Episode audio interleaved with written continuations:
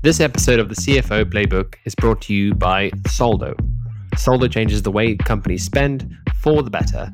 It combines company cards with a management platform to make employee expenses and company spending simple and efficient.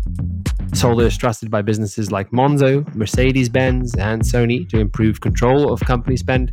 And if you'd like to know more, visit www.soldo.com to book a demo or get in touch.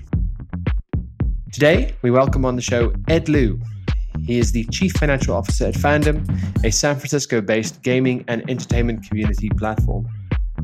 Ed is a gaming and media tech executive with deep finance, strategy, and operational experiences focused on venture capital and private equity backed gaming and B2C companies. He is almost improbably qualified. He holds a master's in management science and engineering from Stanford University, as well as a bachelor's in economics from UC Berkeley. In this episode, Ed and I talk about the explosive growth of the gaming industry over the course of the pandemic, the impact that generative AI will have on game development, and the ups and downs of the financial investment side of the sector, and many, many more different topics. So, let's get into it. Enjoy, and don't forget to subscribe to the podcast on whatever medium you use.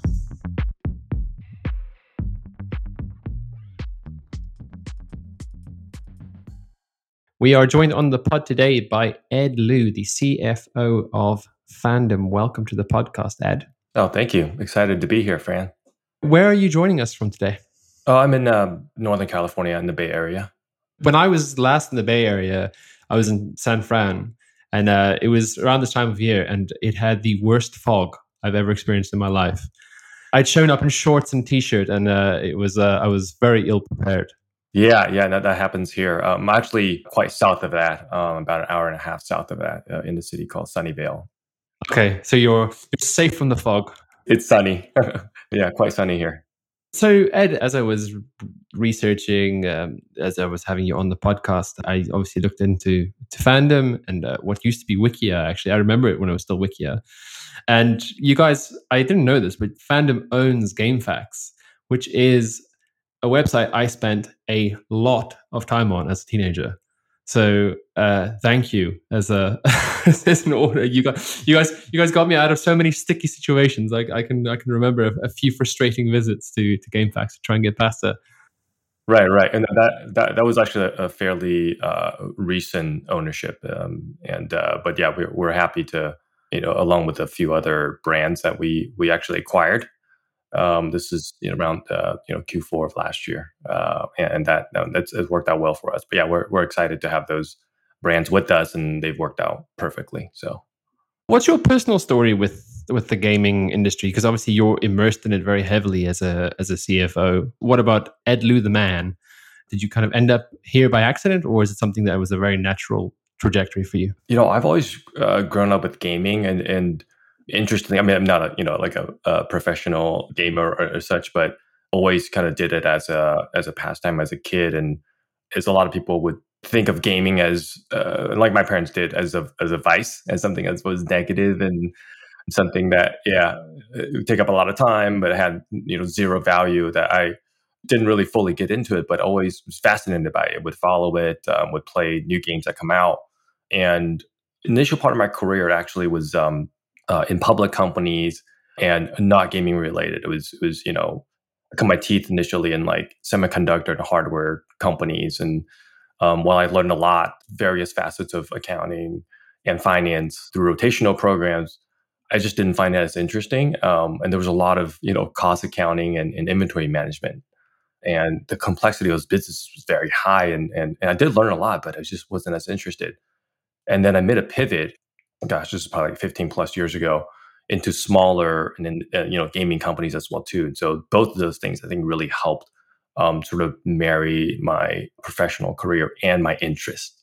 And so that's how, how I got started. I won't go through the specific companies necessarily, but I went through various platforms, right, um, to learn different business models in gaming. Um, so PC, uh, you know, web, free to play, mobile, right, streaming, and so on and so forth. And that really kind of set me up to, you know, make the transition over to fandom about five years ago. And I think that the thing about gaming uh, and also fandom, which is more you know digital media, you know, a user generated you know platform, uh, UGC user generated content platform, the complexity of these businesses is a lot lower than that of hardware. Right? We're not dealing with inventory. We're not dealing with cost accounting. Um, so it allows me, it frees me and gives me time to allow me to be in front of the business, right? So I'm working more on strategy, on you know business model, on gross margin, on uh, other tangential um, non-finance functions that uh, you know not here at Fandom, but in another life, I was you know doing stuff like marketing analytics and business intelligence. I also handle HR, talent acquisition, IT facilities, legal, all of that, right? Um, so that kind of gives me a breadth of experience I really enjoyed. Really, at the end of the day, help the company grow. It's interesting because I mean, what you talked about how your your parents viewed gaming, and it's very similar to, to mine. And, and you know, I think about back when I just had more time and I didn't have a kid.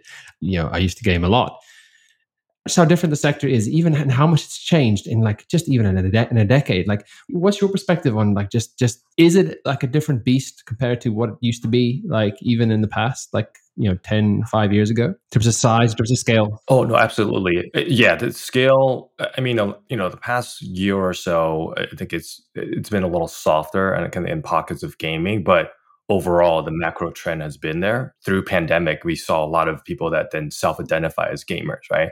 And gamers are of you know various sorts, right? And we tend to think of gamers as hardcore gamers, that, you know, spend a lot of money and you know are like playing in the basement, you know, the quote unquote basement, you know, all day long kind of thing. But um, we got casual gamers that are playing a lot of these mobile games that are you know five ten minutes long, you know, for each session, and you know it could be as casual as that of like a Candy Crush or any kind of these like hyper games, right? But I think the advent of kind of mobile gaming has really brought in a huge influx of users that then self-identify as gamers, but then you still have the hardcore and mid-core gamers on all the platforms, PC, console, and so on and so forth. And um, you know, VR, I think, I think it's been a thing, and it's sort of I think lagged the enthusiasm and kind of uh, excitement that the VCs have had for VR, but it'll eventually catch up.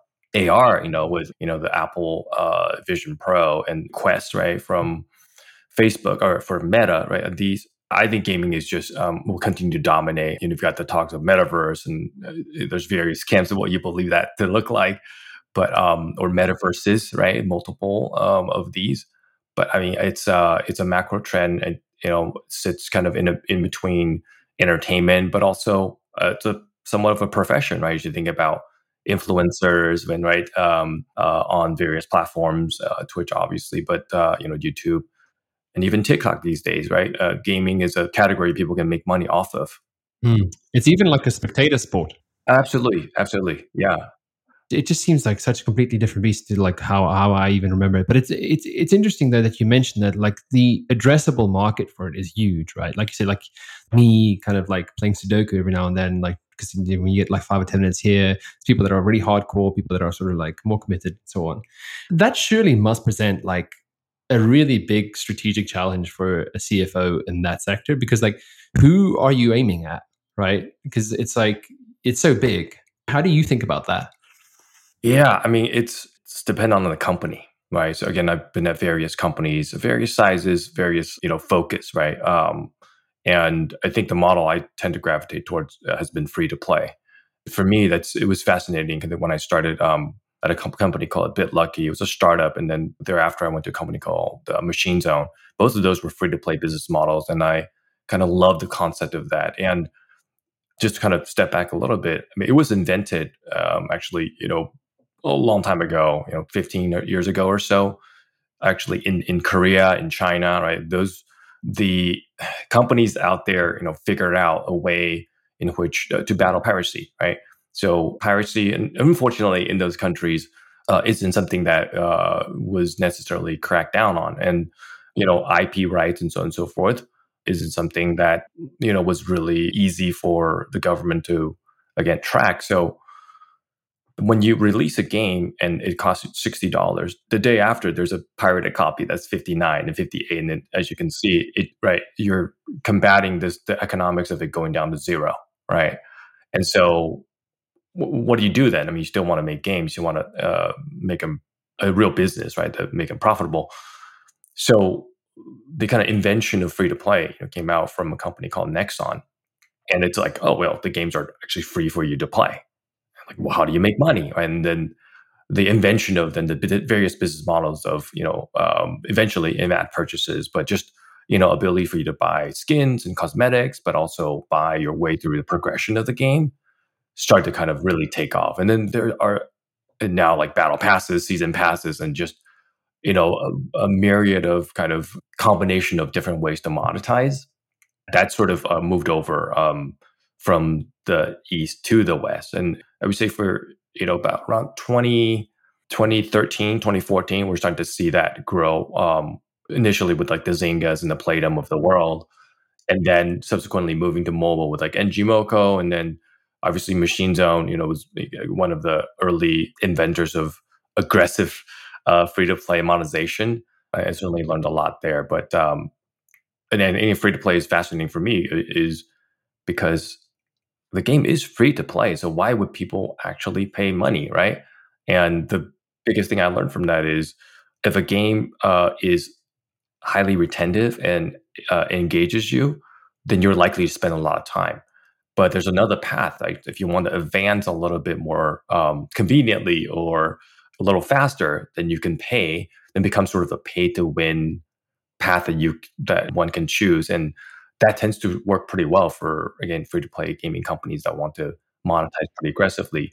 And then there another path um, that I've seen, the League of Legends of the world, and a lot.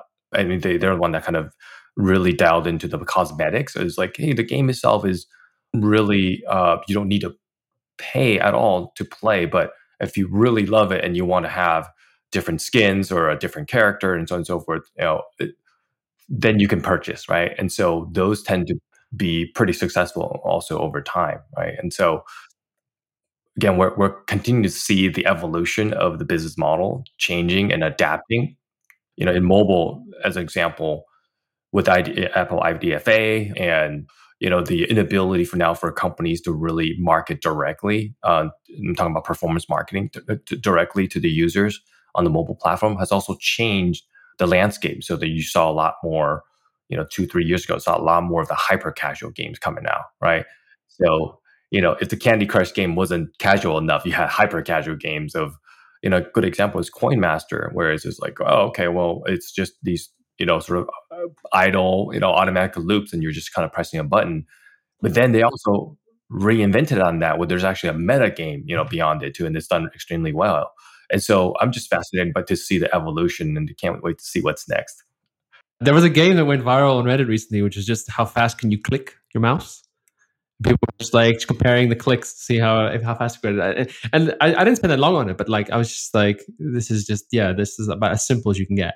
It is interesting there because you, you make this really interesting point about free to play, which you can imagine when that sort of model wherever it was dreamed up.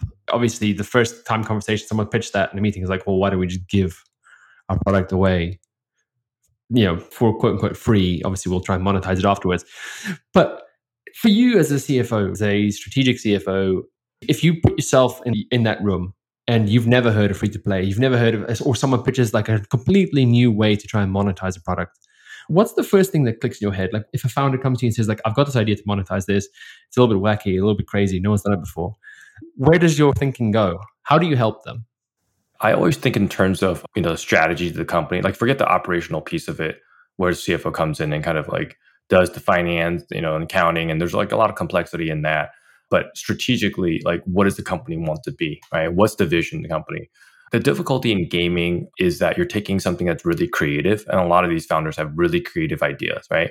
And, and then you're trying to put business processes to then properly engineer something that's creative, and you're like essentially trying to make money from art, right? And so, like, but how does that work? Um, and I often kind of uh, stress test the thesis of the idea through and there's yeah like some of it is is not all science obviously right but it's like art and science blend of like what's the return on your investment right so how long does it take you to build something that can you know get into market really quickly and test you know in an alpha test with prospective users to see if it's quote unquote fun enough, right? And it's usually that first five minutes, you know, do you have this somewhat, you know, addictive or uh, retentive loop where you're, you know, in games like there are, you know, the meta game, like there's the story, there's the lore, there's the characters, there's like the actual functionality of like how a game works and the gameplay, but then there's also the grind piece to it right? You're grinding your way through. Like the grinding piece has to not be so laborious that like you would just exit the game because you don't find there any meaning to it, right? And so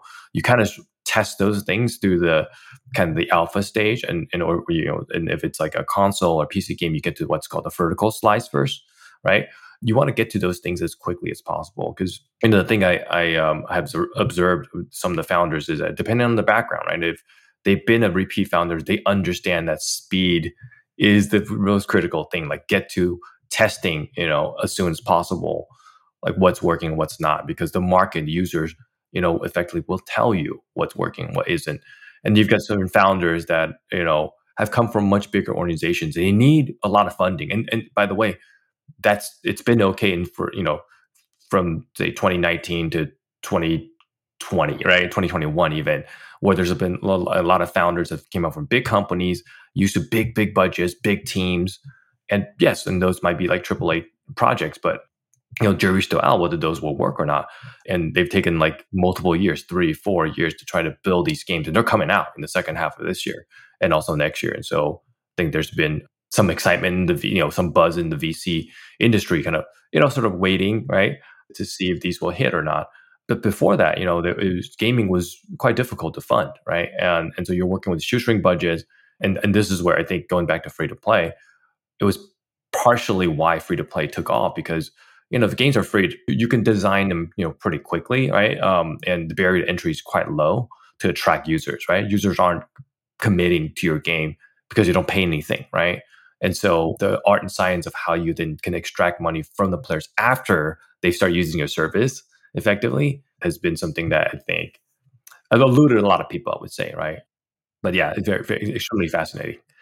There's two interesting points. I mean, we'll come back definitely to the VC and investment front because I'm very, very keen to get your perspective on that. You're obviously very well versed.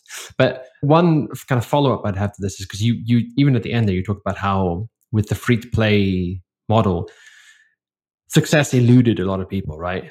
And obviously, you, there's testing and all that stuff like that. But at what point do you decide that this isn't going to work? You need to quit. This sucks. This is not going to function because obviously you might fail. You definitely are going to fail a few times, right? I mean, that's just the nature of it. Is there anything that kind of like calls out to you that like, but hang on, we failed, but this thing is a winner?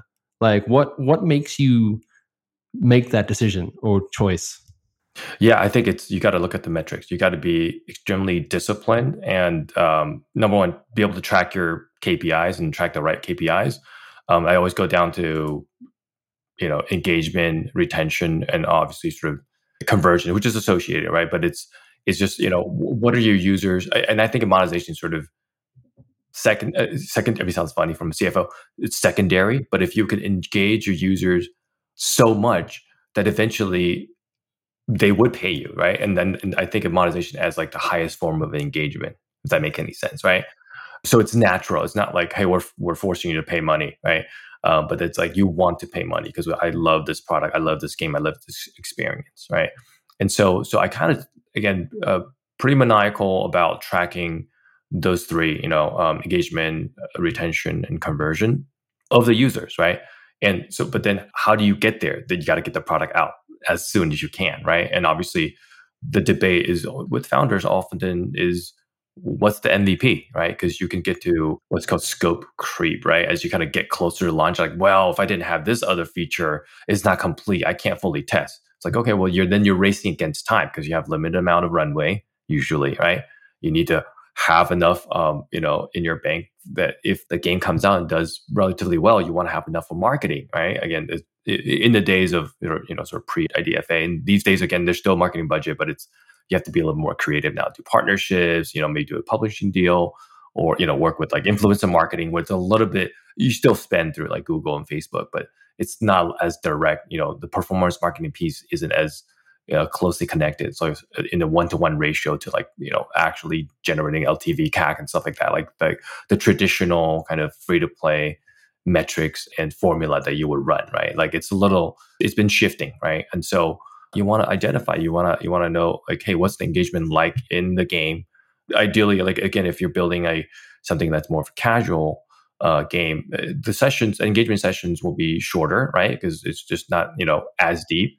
But then you're looking at are they coming back multiple times a day, right? and this is where you measure kind of retention and or like you know day one retention right day two day three and so, on and so forth are they coming back repeatedly and the mobile platform is very suitable for casual games because there's a thing called push notification. It's actually suitable for really a lot of different game categories but sort of the advent of like push notifications really help you know push you back in the game right?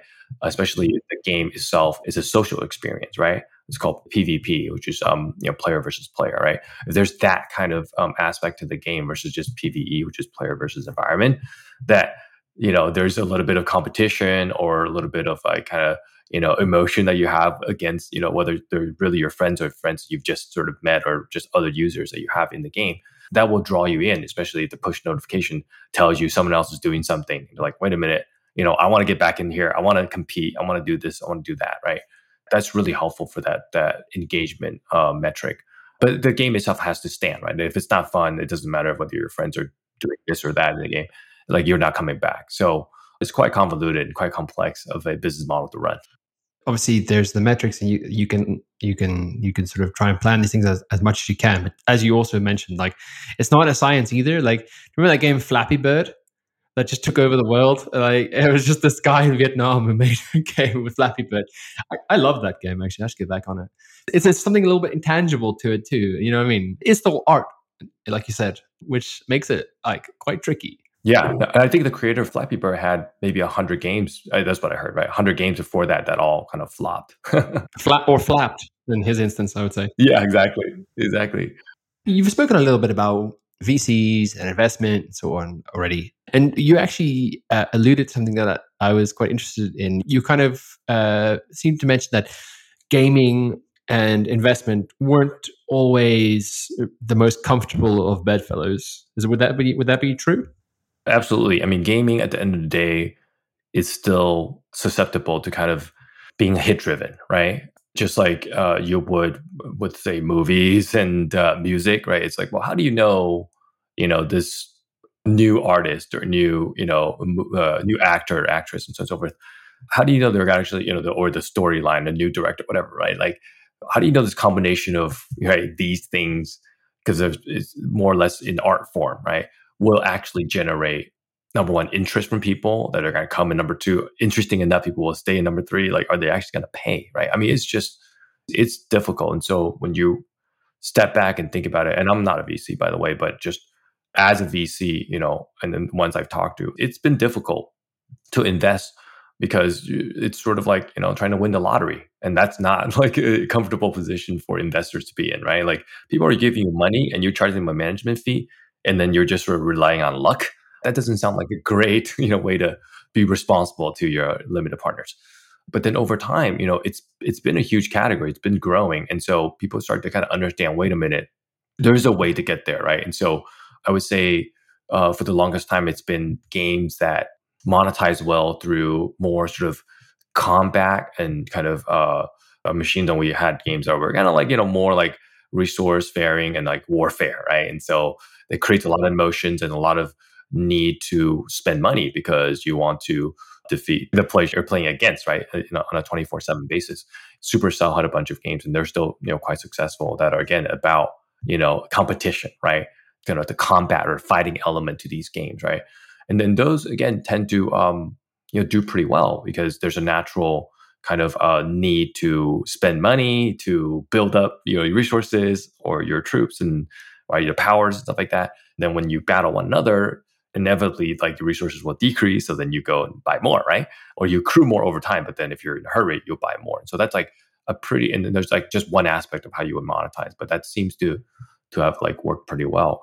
But then the um, I think the monetization for games which are, are more casual that that's been you know I think more difficult to figure out. And so I'm not gonna say it's it's luck, but um, you know at the end of the day, I think uh, it's from a VC's perspective, it's um, sometimes just harder to to read at least before their success, right? So a lot of these companies have had to somewhat bootstrap themselves, right? Or like, you know, on a shoestring budget, get something out, show the metrics that then the VCs will understand. Oh, okay, I get it. Here's the D1, here's the D3, D7, D28, here's the monetization, here's the, you know, ARPDAU, ARPU, whatnot. I can now project it out further but they're not getting funded prior, right? And so they've been coming into the game a little later, like sort of post traction. So that's been difficult. But then you had this huge influx because as you know, kind of the general bull market has pulled, you know, all the value of assets up. You know, investors are trying to kind of look and trying to figure out, well, where is the arbitrage, right? Where can I get something, you know, better bang for the buck, better ROI? They start to kind of focus on gaming again, right? And so I would say the last, you know, three, four years, I mean, dozens of new gaming funds, some smaller, some very, very large, have come out of, I wouldn't say nowhere, but just like a high degree of interest, I think, from uh, limited partners saying, hey, you know, what is this category called gaming? Right? It actually does very well, right? I'm reading all the, you know, all the news about uh, how gaming is taking up you know, a lot of people's time and the new generation, right? Think about, you know, Gen Zs and even, you know, right? The future of you know our kids like all we're seeing is the kids you know playing games or watching other people play games right? That really i think came to a fruition and became a reality for investors during the pandemic right? Everyone's stuck at home and they're observing their kids and going like that's all they do. I should be investing in this right? So from the depth of the pandemic you know not only did kind of the you know part of it is like the government not wanting to kind of face a real recession. So a sort of naturally induced recession, right? So then rates, you know, kept going down, interest rates kept going down. So we're juicing kind of the the economy when you know arguably i mean now we're sort of we've been paying for it if you were paying it back i guess right in a way like with the volatility in the last few quarters but like arguably you know the fed should have kind of let everything sort of subside and so on and so forth and let the economy pull back but there was so much fear that the pandemic would destroy everything economically that then they juiced it. And so you know when you're at zero in interest rate and there's nowhere else to kind of put your money right?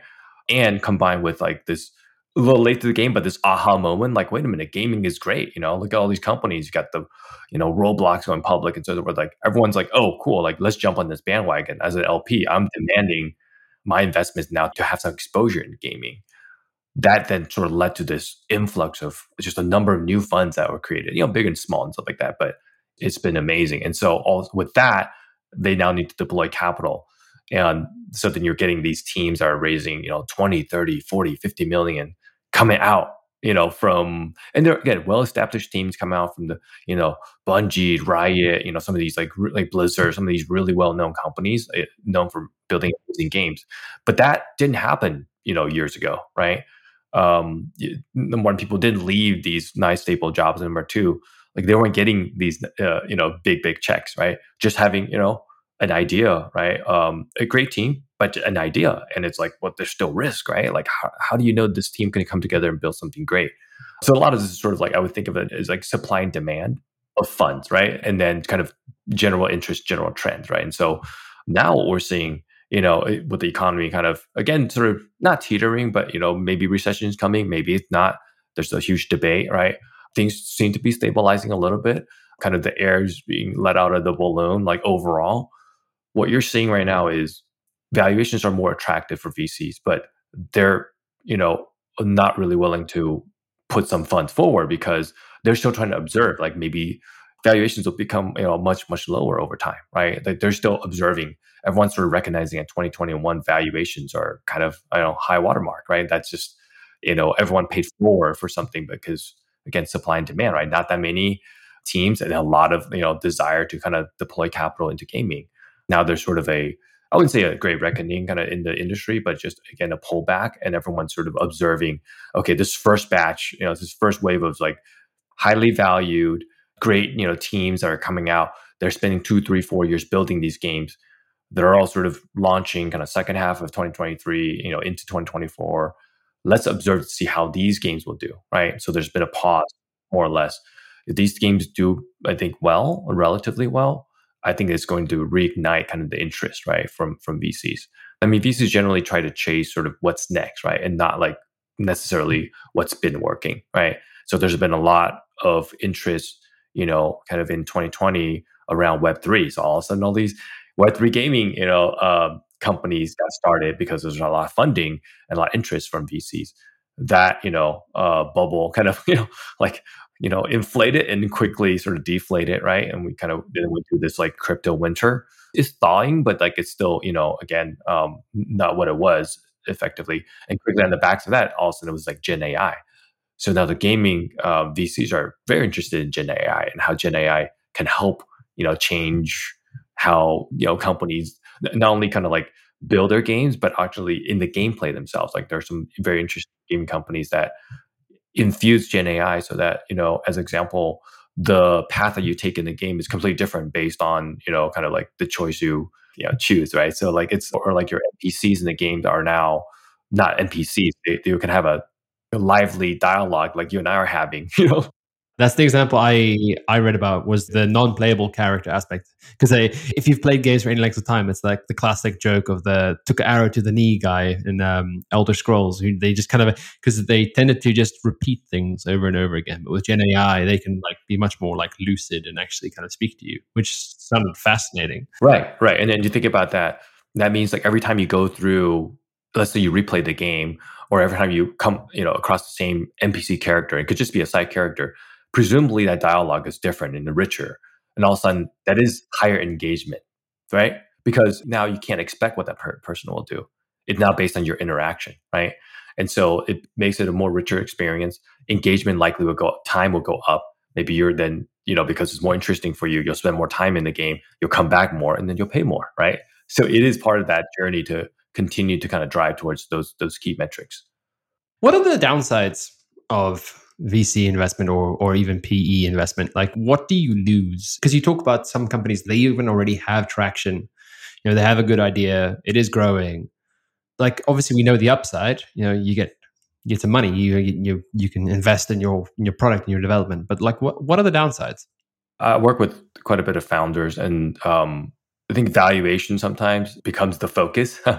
Eh, eh, which is kind of interesting. And I also understand it from a, founder's perspective, right? It's it's a it has real practical application, right?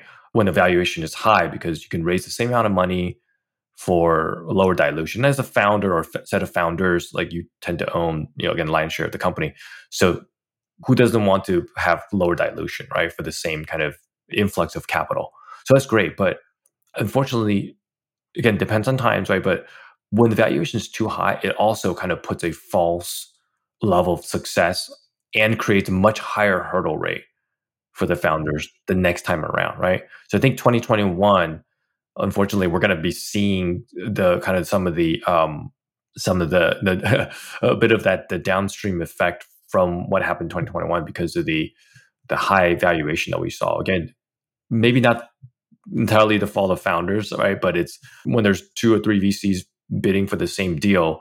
Maybe at the end of the day, it's a, it's a matter of price. Like, oh, okay, you know, I'll give you the same 20 million, but instead of it at 80 million pre, it's now 100 million pre, and so on and so forth. They can, you know, they can, it's just supply and demand at the end of the day, right?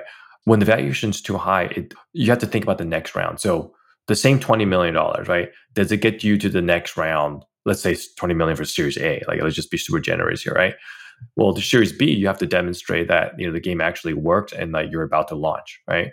But the same $20 million, if it doesn't get you there, all of a sudden raising, you know, at a 100 million post, if you were raising at uh, raised 20 million at a 80 million pre, is very different than raising uh, raising your second round at 120 million post, right? Because the VCs that were in in that original 20 million dollar round, they're looking for at least two to three x step up, right?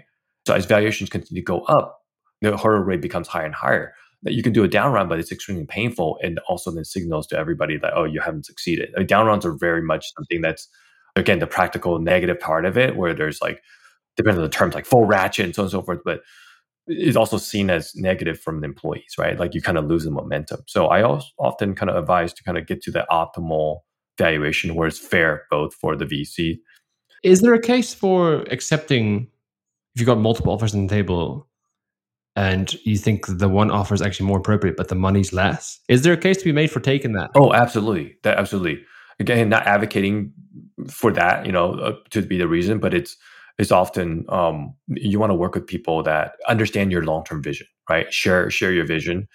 the journey as a founder, right? It's ups and downs, right? Like you can look very successful at Series A and Series B and Series C could be very difficult because you couldn't get there, or you actually launched, you raised a bunch of money for Series B for marketing, you expand it, and all of a sudden it wasn't as you know as big as you thought, and you flatline. So I think working with the right partner that's strategic, that understands, um, that's effectively you know supportive of you, right, through the ups and downs, that's more important, right? Someone that you connect with it's like building a 10 year 10 plus year decade plus year relationship uh, friendship right that's what you're sort of trying to assess versus well you know am i going to get less dilution if this vc comes in or investor comes in right that's what i would advise because you know when everything's on the up and up everything seems fine right it's when th- when things kind of pull back you do you have to do a down round or somehow your game extremely successful hits a wall right now you have to pivot that's when you see the true colors of your investors, right? But if you have a good relationship, they understand, they're supportive of you, right? They will go through, they'll help you figure out what to do versus like, well, now that's your problem, founder, right? Like you got to solve it. Or, okay, I'm going to force a sale of the company, right? If they have the VCs have control, right? And that's some, maybe that's something that the founders wouldn't want, right? So I would I would choose carefully, uh, look for someone that can be really helpful to you as like the primary um, objective. And obviously, the valuation needs to be reasonable, right? It can't be like, I will only help you and be your friend if it's a great deal for me, right? Like that that doesn't work either. It's actually yeah, that's very true because I mean like that's actually kind of using a sort of quote unquote negative and turning it into like you say into actually forging that stronger bond. It's like an optics thing. It's almost like a yeah, it's like messaging. Right. You know, as a founder, you basically the joke is like you're always fundraising, right? Like because you're either trying to bring in cash through your investment, you know, uh, through the investment community, or you're trying to bring in cash from your customers, or both, right? And you're just like, how do I sustain this? Or even when you're successful, I mean, it, again, obviously, when you get to real level of success and you're profitable, and this thing is like a runaway hit, there's a different story, right? But I'd recommend, you know, founders build a relationship with as many investors as early as you can. Mm, yeah, it's it's really interesting one because I um I've spoken to uh, the, the point you're raising is basically something that I think people intuitively understand about building those relationships, even though you might not necessarily need it. I spoke to a headhunter once, and they they just made this point that you know you should just always be nice to headhunters. They, they, they, there's no harm that can come from like knowing a recruiter, you know what I mean, and having a good relationship with them, even if you're not looking, even if because you know when the when the time comes then suddenly you're like, yo, I'm ready to roll. You know what I mean? Uh, you have that like someone you can call on. Yeah. It will never hurt you, right? To build a good relationship with uh, a recruiter, and, and and the same thing here, right? It will never hurt you to build a good relationship with any investor because you never know. They might be like, well, I don't understand this, but here's somebody I know that, that understands this. They can come and help you. Or, hey, this is way too early, but you know, one day, you know, when you hit this level, give me a call, right? It's like, great. And if you do, you know, get there, like they're going to remember that. Like, wow, you actually executed to what your, your, your vision was five years ago. You know, I would love to invest in you, right? So, uh, yeah, I highly recommend doing that. And it's really, it's not just like in in the VC world. Like, it's really just uh, building general relationships with people, right? In your in your career, but in your life and stuff like that, right? Like, you want to you want to be a good person. You want to try to keep your word. You want to do good by people. I can imagine as a CFO as well. You know, as someone who moves to new opportunities over the course of your career, like having those contacts is also just such a like such a power move. Like if your founder or your CEO is like, damn, I need to start speaking to some investors, and you're suddenly like, oh well, yeah, I've got five people here that I know quite well. Let's let's go meet them, kind of thing. You know what I mean? But that must be like such a powerful thing to be able to do, like to demonstrate value to your CEO or your or your partner or your uh, co-founder or whatever. That's right. Yeah, be well networked. Right. Um, again, build real relationships. I, I, try to do that. You know, outside of my my day job, I actually um I, I do advise um companies um tend to be startups. You know, as you if you can't tell, right? Uh, and then and then also support a couple of VCs, but a lot of that is just um has sort of grown organically because I just try to be helpful. So I often get calls from folks to say, "Hey, can you look at this? Would you mind talking to my friend that's doing that?" and so on and so forth. And I kind of think of it as like 30 minutes of my time 45 minutes of my time that it's just I'm there highly engaged in the conversation, trying to be helpful, right? I don't expect anything in return.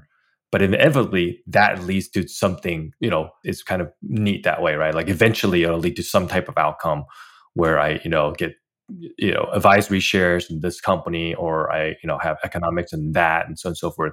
It's pretty good. And so when you try to be helpful, you know, like it sounds kind of corny, but like the universe sort of helps you at the end of the day, right? So it's interesting because I think many CFOs wouldn't necessarily see their skills as something that you, can almost like not I don't want to say side hustle in, but you could kind of it's it, these are transferable skills, right? You can use that in all kinds of places, and you can make yourself like.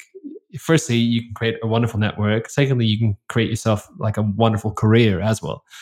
For you know the first half of my career, I I didn't know how to position myself, and I didn't know um, what I should be sharing and not sharing, right? And and then as I kind of felt more comfortable with the process of hey, when you share, you actually learn when you tell your story, you actually learn something, right? It's a funny process, but um, uh, but when I leaned into that, I had some advice, you know, on doing that before, and I was like, okay, let me let me try doing that. So the more that I would talk about what I want to do, or I would share more of my experiences, it helps connect you to the right people, right? They kind of they end up finding you, the right uh, tribe, as an example, the right network will seek you out because word kind of spreads like, oh, hey, you know, so you're really building your own brand in a way and your own um, unique, you know, positioning kind of in the continuum of all CFOs, like example, or, you know, people in gaming, right? And, and, and, for me, it's like the intersection of basically, and it's, you know, maybe CFO plus is kind of how I think about my experience. I've done a lot of more like COO type of stuff as well too, but it's sort of like, you know, finance and operations, right? plus uh, interest and you know relatively deep experience in gaming into the, co- the combination of those two things right i think helps um, position me differently and and then then it's relying on your network the strength of your network the strength of your relationships right and kind of the reputation of you as a person that's how you kind of get these calls and, and the opportunities I looked at your LinkedIn uh, before speaking to you, and uh, I came across this amazing quite long slide deck that you put together on sort of uh, like a collage of all the things you've learned over time. For listeners, I would highly, highly recommend uh, taking a look at it. But there was one thing in there as well that I, I noticed you had quite a strong perspective on hiring people and also uh, obviously the the opposite end of the spectrum which is firing people i was curious to know about about that because i mean like obviously from an operational perspective and just in terms of headcount in terms of um, the costs associated with labor that that is in the usual remit of a cfo but do you kind of do you go beyond that? Do you try and get more involved in hiring than you, you would traditionally expect the cfo to do? In my current job today i don't but in in another life um I did, right? Um, but a lot of that is just really more from the lens of, you know, trying to be helpful and strategic to the company overall, right? Versus just I'm staying my lane and I'm just looking at the dollars of the headcount, right? There's definitely that part of the equation. The reason I kind of I'm very passionate about talent in general is because uh, I often say that that is the single mo- most precious resource the company has, right? There's time, right? You know, that your company gets bootstraps is, is a different timeline, but then often it's a runway from the funding that you get to kind of execute something. And, but then you're using that time to do what? You're using that time to then hire people, and then they're spending their time to build the thing that you want to build to either get to the next level of fundraising or some type of like launch or some, you know, obviously eventually get to profitability, right? So it's really around like, how do you deploy people's time and their focus that's all really what it is to run a company, right? I mean, there's there's nothing beyond that the way I see it, right? And so it's all pivoting on the talent you have. So when you have great talent that work well together, you can see the result much faster. Now, it doesn't mean that you will succeed necessarily, but you'll get tangible results much faster. So that if they're not the result you want, you can at least pivot quickly, right? Just you know, again, a function of time, right? Because you have limited runway. You can have the same amount of runway and same amount of time, but you have the wrong set of people, then you may never even get to the do we have something here or not kind of you know like uh, uh, proof point. You, you may never get there, and you may just need more capital. And if you're good at fundraising, maybe you'll get that. But you you know, so I, I'm very passionate about how do you bring in the right. And sometimes people say, "Wait, I want the best candidate." It's not also always about the best candidate either, right? It's about the best fit, right?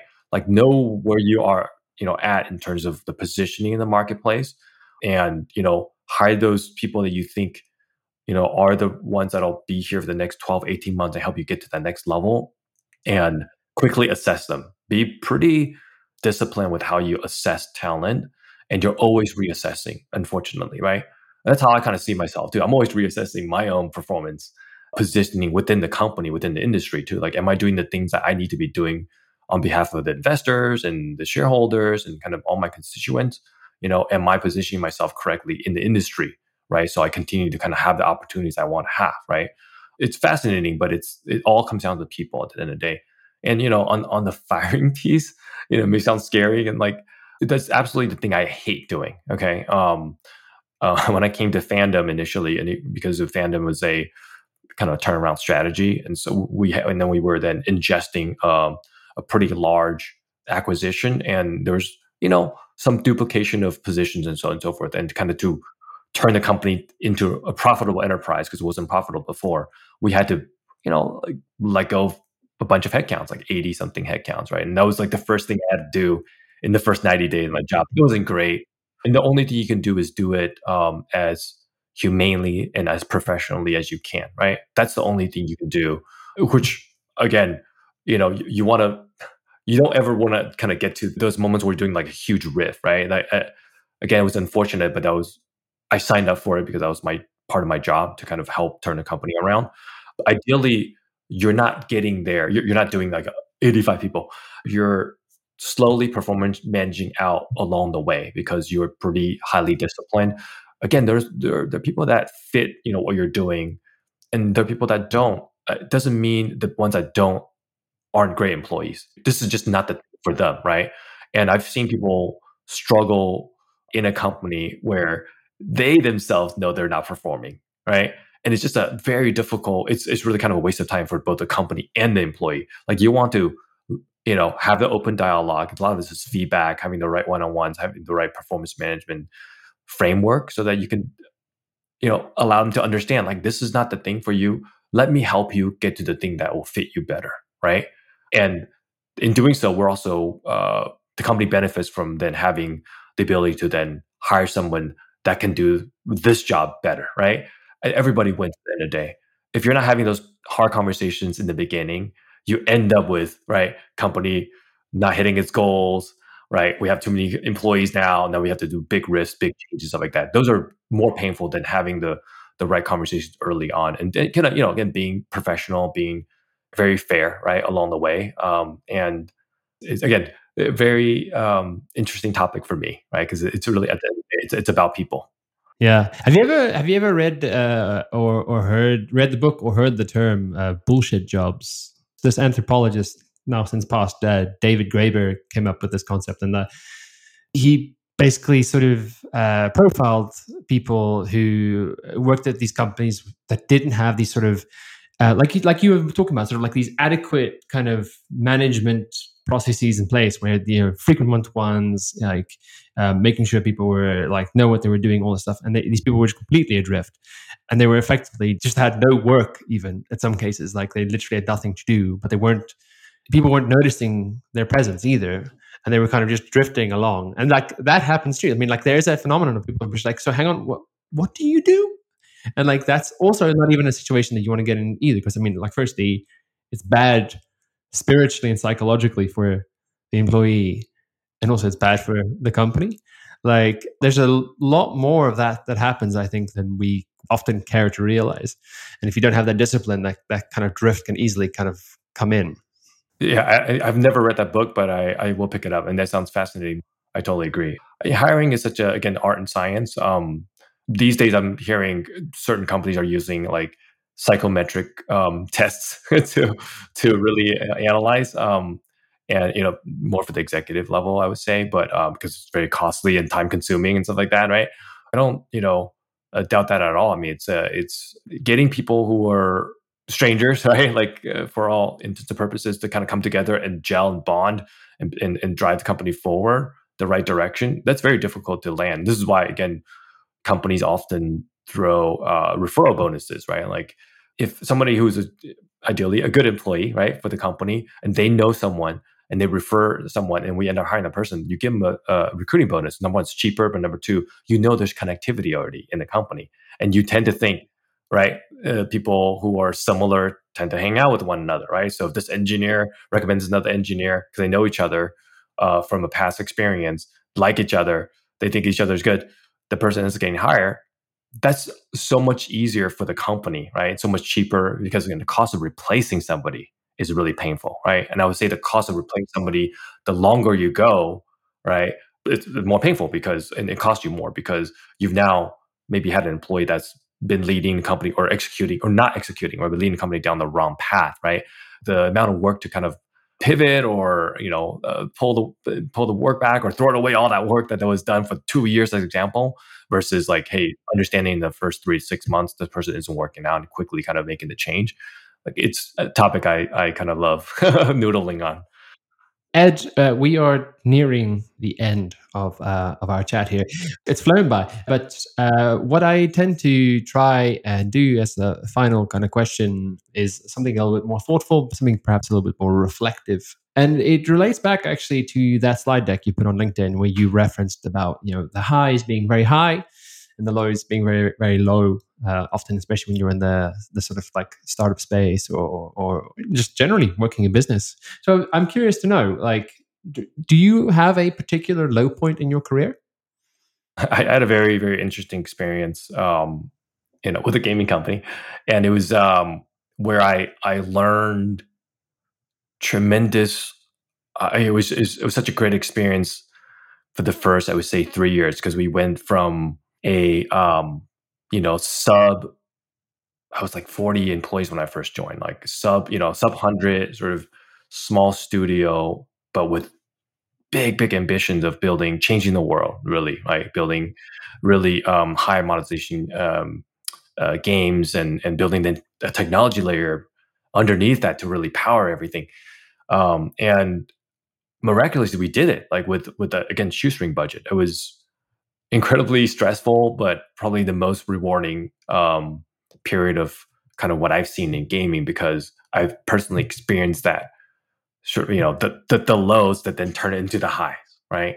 So we, the company came out of you know of sort of nowhere because a lot of people in the industry thought the the studio shut down because you know we didn't talk about ourselves for 18 months. We were in the lab effectively, right? Like building that was such a fun ride on the way up, right? Um, and then we were able to capitalize it a ton, and um, it opened up a lot of doors for opportunities in terms of the you know the business model itself and what we can do to market. And we were very innovative, like you know buying out Facebook inventory on a daily basis, and you know uh, using uh, celebrities like uh, you know Kate Upton and Arnold Schwarzenegger and Mariah Carey to help market our games, stuff like that. It's extremely fun. But then, you know, a lot of I think my learnings through the some of the mistakes that the company would make in hyper growth like came from that experience, right? I was less experienced to begin with, but then so with the rest of the crew, and we all kind of experienced this maybe in our own ways. Just uh, overexpanded, um, overgrew the headcount without a lot of the right, you know, optimal processes and systems and communication channels you know solidified right? Like we didn't talk enough about the culture. So the culture kind of went sideways got really volatile in terms of like kind of how it felt you know on a day-to-day basis. And so it got too big to, to, to for any of us to handle. And so it got to a point where i i couldn't see myself in the company. And that was painful you know i was saddened by it. And, and my departure process was even messier and so I would say that was a low point because then, and I had, you know, a lot of um, kind of, you know, nights where like afterwards I would, I would think through, replay some of the, you know, the meetings I've had where like, if I could have done this or that, maybe I would have changed the, you know, perspective of the founders and maybe, you know, maybe the investors think this or that. Like, you know, like, did I do the right job? Right. Because ultimately what happened was then the company um, I give myself a, a, there was a percent percentage chance the company would fail, despite the fact that it became a multi-billion dollar enterprise. And uh, if it all succeeded, I wouldn't have to work a single day of my life afterwards, and I would have generational wealth. I know that was the type of outcome where like it's what you dream of in Silicon Valley. And went from that to then, you know, a few years after I left, subsequently, you know, things panned out to kind of the worst case scenario, which um, so that was really painful. But through the ashes of that kind of experience, I would say I put together and and you know some of that the deck I I some of the stuff in that deck came that were inspired and came from the learnings I had from that experience, right? And um, I kind of see myself now as the messenger to help other founders not repeat those mistakes. If I join that company with the experience I've now had, I would advise them exactly, you know, kind of the things I'm writing in that deck, um, and, and much more, right? Uh, and I would help the founders kind of see through to their vision and taking the company public as an example, and and, and fully kind of um, gone on to change the world the way they wanted to to be, right? And so I think that would have been great, a great outcome. But um, I'm proud of the kind of the you know uh, the work that we did while we were there, and and it was you know a great experience. But um, unfortunately, the, you know the lows were were very painful there. Um, lived and survived it, and and able to kind of tell the story yeah, it's the power of experience, isn't it? Yeah, wonderful. Thank you very much for sharing that. Ed, it's been an absolute pleasure uh, having you on the CFO Playbook. Uh, thank you so much for your time. If people want to connect with you, where can they where can they find you? What do you tweet? You, are you are you in, are you on Instagram? What, what's going on? I, am on Instagram, but I, I, tend to be you know pretty private um, uh, with kind of uh, that. Uh, I try to keep kind of professional and personal separate. But uh, find me on LinkedIn. I, I'm actually pretty active in LinkedIn. I don't post a lot of stuff, um, but uh, I, I, do check LinkedIn every day. It's kind of uh, a way for me to connect with my professional network. So, yeah, find me Ed Lu, and I think there are not, not many Ed Lus out there, so you should be able to find me pretty quickly. Thank you very much, Ed. 358% ROI. That's a figure that'll grab anyone's attention, and is what Soldo delivers to its users over three years, according to a total economic impact study by Forrester Consulting. To find out how Soldo delivers this ROI, download the full report on soldo.com. We will put a link to the TEI study in the show description. Thank you for listening.